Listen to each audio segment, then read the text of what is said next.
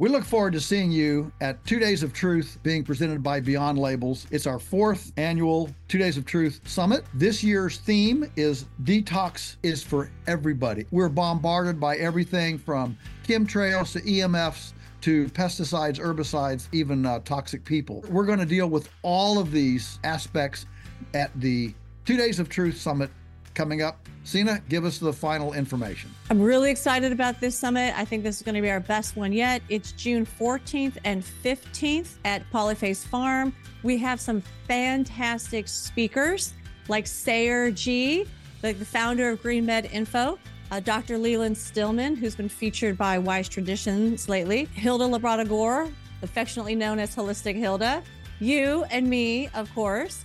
We also have, for the first time ever, a kids and teens program. So now the adults can enjoy the adult side while they know that their kids and their teens are having fun while also being educated by Joel, myself, and Hilda. It's going to be a blast. And this year, what we're going to do is we're going to actually teach you ancient and modern techniques for how to detoxify the body, mind, and spirit. And we're going to help you put together a personalized plan like an action plan that you can take home and start. As soon as you arrive home, you can implement this action plan and start your detoxing. You know, listen, folks, Polyface is only eight hours from half of the U.S. population. Take a long weekend, come join us, and uh, you'll rub shoulders with other like minded people, find our tribe, and be encouraged. It's a lonely place out there lots of times, especially if you're a bit of a maverick.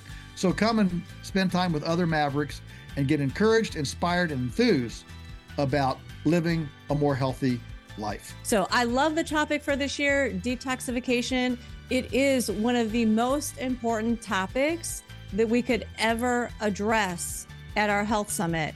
Because as Joel mentioned, everyone, every single person needs to know how to detoxify their body, mind, and spirit in order to achieve optimal health and wellness. Hi, everybody. Welcome to another edition of Beyond Labels. I'm your co host, Dr. Sina McCullough. Um, I'm here with Joel Salatin, and we have a very special guest today, Dr. Michelle Perro. But before I bring her on, let me go ahead and recap what we did in a previous episode. Uh, we brought you the breaking news about the FDA's um, issuance of the final guidance document for how they intend to enforce and regulate actions on homeopathic drug products that are marketed in the US. Basically, FDA is claiming that all homeopathic products are illegally marketed because they have not gone through the FDA drug approval process. So, in other words, they are categorizing homeopathic products as, quote, unapproved new drugs that are illegally marketed. And according to the FDA's new guidance document, quote, any homeopathic drug product that is being marketed illegally is subject to FDA enforcement action at any time. So the translation is these homeopathic products are on the market illegally and FDA can remove them at any time they want. My prediction is this will be death by a thousand cuts. It's going to happen very slowly. They'll target and eliminate one homeopathic medication or group of medicines at one time so as not to affect a large number of users at once. And you might stave off some kind of uprising um, and not draw so much attention to what's happening. And in fact, the FDA has already announced that it's going to, they will focus on just a few product categories of enforcement um, initially. Those are injectables, eye drops, products for vulnerable vulnerable populations, which they include to be infants, children, immunocompromised, elderly, and pregnant women, and products used for prevention or treatment of serious or life-threatening diseases, and products that they believe have shown quality or safety issues. So today, we're going to go into a little more detail about this, you know, continuing evolving uh, situation that's happening between homeopathy and the FDA. We're going to share some new insights. We're also going to answer three listener questions, including one that is a proposed solution, which, right, we're all about solutions on this program. So we love that. But first, I want to bring on our special guest, Dr. Michelle Perro. She is a veteran pediatrician with over four decades of experience in, a, in acute and integrative medicine. She has more, uh, or more than 15 years ago, Dr. Perro transformed her clinical practice to include GMO and pesticide advocacy. She's worked as both director and attending physician for New York's Metropolitan Hospital and UCSF um, Children's Hospital in Oakland. Dr. Perro has managed her own business called Down to Earth Pediatrics, um, created a new field of integrative urgent care medicine. She's co authored the highly acclaimed book, What's Making Our Children Sick, which, by the way, is phenomenal. If you have not read it, you, I think you should. She is the executive director of a nonprofit scientific based website, GMO Science. She's authored numerous publications. She has a column with the journal, The Townsend Letter, and she's presently working on Regeneration Health International, which is a nonprofit uh, a group focused on holistic healing and promoting, quote, food as medicine. She's lectured nationally and internationally on regenerative foods and soil, environmental health, and justice issues focused on children. And she's hoping to release a second book fairly soon. Welcome to the program, Dr. Perro. It's so wonderful to have you here. Sina, thank you. Joel, thank you for having me. And uh, nothing I like better than uh, hanging out with uh, people who are changing the conversation. Yes. With, with, solutions. Thank you. Amen to that. Man, I'm reading your bio and it goes on and on and on. It's so many great things. I think most people would probably be shocked to realize that in your practice, you have successfully used homeopathy for years. Is that correct? Indeed, I started with my own son when he was a little guy, you know, many, many decades ago, and uh, had some health challenges. And I had a serendipitous encounter just by luck with an MD homeopath.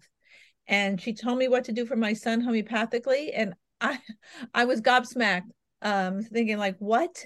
These little pills worked. And I did it again, and it worked again. And I thought, you've got to be kidding me. Like, I didn't eat three times to realize that I was pissed off because there was something in medicine that I never learned that was effective, inexpensive, and that kids would take easily because they're made with little sugar pills. And it really changed my whole career 180 degrees. Wow. That is so remarkable. You know, how I can only imagine that you're this, you know, uh, really, you know, credentialed medical doctor, highly respected and you go to your colleagues and you start sharing that you're using homeopathy, right? How did the medical establishment respond to you when you know you became open about using homeopathy? I, am sure they all wanted to learn about it too. well, I'm going to give a couple quick vignettes because, as you heard, my story's long, and we don't have 11 hours here for this podcast. But um, initially, I was an eager little beaver. I was like, "Hey, everyone, look at this. You're not going to believe it. And um, the amount of eye rolling and laughter and joke making that I was the brunt of for decades was pretty astronomical. It's, good, it's a good thing I'm a New Yorker by birth and I'm kind of tough because, geez, I got stones thrown at me and it, it wasn't a warm, fuzzy welcome. I was pretty ostracized by my community. And as a matter of fact, one quick story I was working in a urgent care clinic and I gave a kid, the mother wanted it, arnica. I don't force homeopathy on anyone. Hold on. I offer solutions for a sprained ankle. Arnica is a great remedy for trauma. And I got reported by that pediatrician.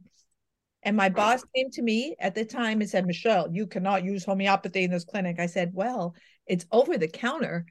it's uh it's not dangerous. And oh gee his ankle's better because i follow up on my patients. What an idea. I call people back to see how they're doing. Uh, you know another lost art of communication.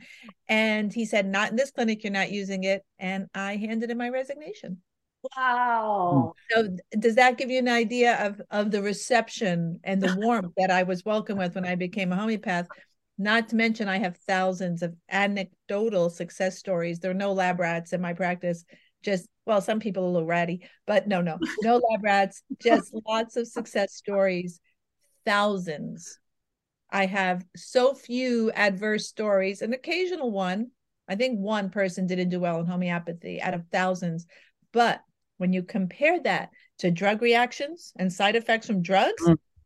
it's minuscule. It's the scales are not even comparable. Yeah, that's exactly right. And Joel's heard me talk about this before, but the third leading cause of death now in the US is prescription drugs. right? And half of those are overdose, but an estimated half are prescribed and administered properly. And it's a third leading cause of death. Um, the average prescription drug has about 70 side effects. 70. So what I'm what I didn't mention in my bio because that bio would have went on for three days was that we've started a new program. It's called the New MDs, Moms, Doctors, and Scientists. The mm-hmm. mom is Zen Honeycutt, and she started Moms Across America. I'm the doctor, and Stephanie Seneff, who's a researcher for MIT, is the scientist. And we're doing our fourth interview um, next week, and we hope to make them live and people can join in. And we're focusing on drugs. Now, we can't focus on all drugs, there are thousands, but we're talking about two of our favorites Tylenol, acetaminophen, and all those little ingredients in there in those liquid preparations for children they're called excipients. They're bad news. It's like a, a list of bad players the who's who of badness. And stephanie is going to be talking about statins. And we're going to be you know my the, the other evil in the american pharmacopoeia. You know you throw a rock you hit a person on a statin drug for cholesterol another big myth. So we're going to be covering those because we're trying to bridge the gap. And then in the future we're going to have you guys come on with us the farmer and the nutritionist and that's what the new mds should look like. You know that is we're all in it together under this kind of umbrella and that's what clinics should look like from practitioner to farmer and everybody in between. That's what we're trying to do. I think that's so wonderful. yeah that's that's that's great. So so how um, how is that meshing in? I mean, um, yeah, moms, that's such a wonderful, wonderful group. I, I know um, uh, Mrs. Honeycutt. Uh, how how is that meshing in with you know Obamacare and insurance companies? Um, I mean, just so you know, Michelle, you know, I turned 65 last year. And you know what happens when you're going to turn 65? Your mailbox gets full of all sorts of uh, outfits that are ready to sign you up for Medicare. And uh, I talked to a couple, you know, functional medical guys, got some counsel, and I've decided not to take. I'm not going to sign up for it. Now I've paid, I've paid thousands of dollars into it over my life, but uh, I've decided I'm gonna, I'm gonna stay away because I don't want the government to, you know, to tell me what doctor to go to or what or what thing to take, or even or even to color my decisions, you know, because of some financial incentive to do this instead of that. Um, what, how is your, how's your interaction with the, with the system?